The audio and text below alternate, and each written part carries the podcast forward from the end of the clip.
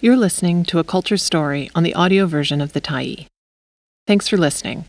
The Tyee is a nonprofit newsroom that is funded by our audience. So, if you appreciate this article and you'd like to help us do more, head on over to support.thetyee.ca and become a Tyee builder. You choose the amount to give, and you can cancel at any time.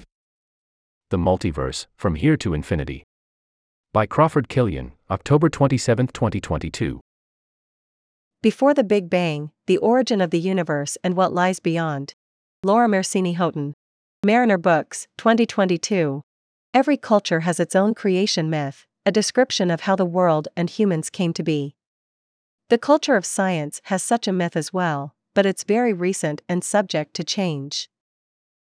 Laura Mersini Houghton, a cosmologist and theoretical physicist, argues in her new book for a creation story in which multiple universes emerged 13.5 billion years ago, not just one.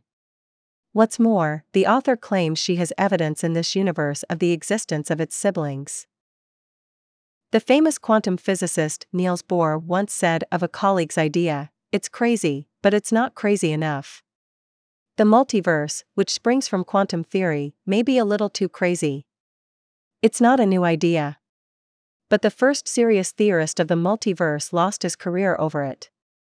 It certainly tests the limits of what is acceptable in science. In the 1950s and 60s, the British physicist Fred Hoyle argued that the universe had no beginning or end, it was a steady state universe in which new atoms kept appearing and eventually formed stars and planets. He invented the term Big Bang to put down his colleagues, who believed that the universe had suddenly exploded out of nothing. Hoyle was wrong. But Big Bang advocates still had a lot to explain. If atoms popping out of nothing sounded impossible, a universe out of nothing was not an improvement. A 1970s theory called inflation sounded even crazier. From a subatomic point, in a very small fraction of its first second of existence, the universe had inflated to occupy a space billions of light years across. That was crazy, alright, but inflation explained the strangely uniform cosmic microwave background that fills the sky in all directions. If the universe had expanded slowly, minor differences in the background would have grown to immense, uneven patches. A prison state. When Laura Mersini Houghton began her studies in the US in the 1990s, she brought something of an outsider's point of view. She had grown up in communist Albania. Political ideology got her father, a mathematician at Tirana University, in trouble more than once. Even minor questions about the party line could be dangerous, a lesson his daughter understood. Mersini Houghton spent her early years in a prison state, sequestered from a world she knew little of except through science and mathematics.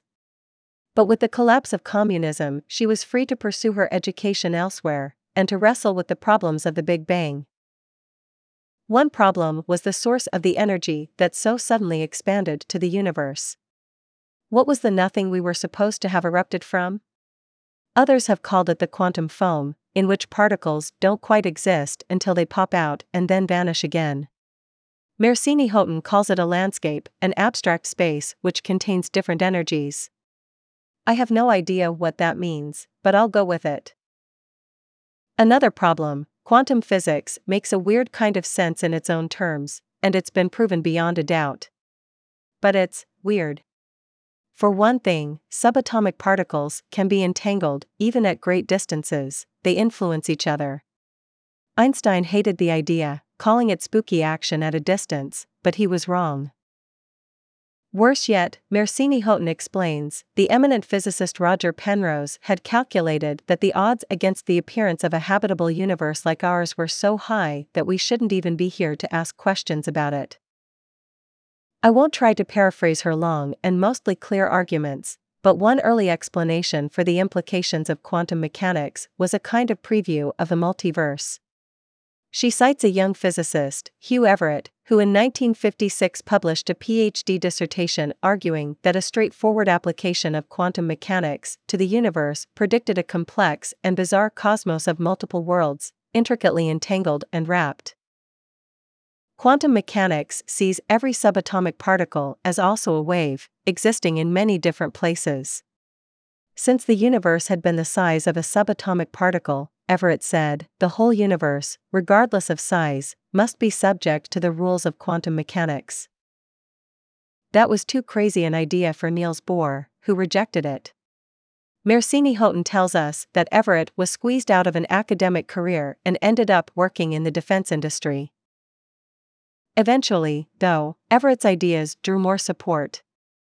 They pointed the way to further thought about alternate universes, and to possible disaster for people who thought about them. Still, Mersini Houghton and some of her colleagues pursued more evidence for a multiverse. Infinite possibility. They found it in very slight variations in the cosmic microwave background, the faint echoes of the Big Bang. For a very brief moment, the universe existed as multiples of itself, as a wave that was in many places at once. These particles were entangled, and as they disentangled and inflated into their own spaces, they left fingerprints on one another in the background radiation. Mersini Houghton describes the current ferment in cosmology as others join an exploration of the idea of the multiverse. Not all agree with her, but all offer intriguing thoughts. One is that each universe is constantly budding new universes, suggesting that Fred Hoyle's steady state universe might not have been that far wrong after all.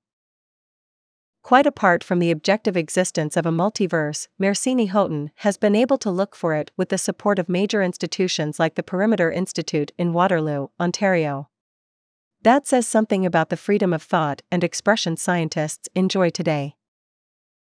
It is also both dizzying and exhilarating to think that a universe, coming out of nothing, could eventually create elements that, at least on one planet, could come together in organisms that can see the universe and begin to understand it. When we look at the universe, it's looking at itself through our eyes, and thinking about itself. Evidently, it has begun thinking of itself as living in a prison state. If Laura Mersini Houghton and her colleagues are right, and universes are as countless as grains of sand, then many of them are using creatures like us, and very unlike us, to find one another. Whether we find them or they find us won't matter, we will be out of the prison of our single universe.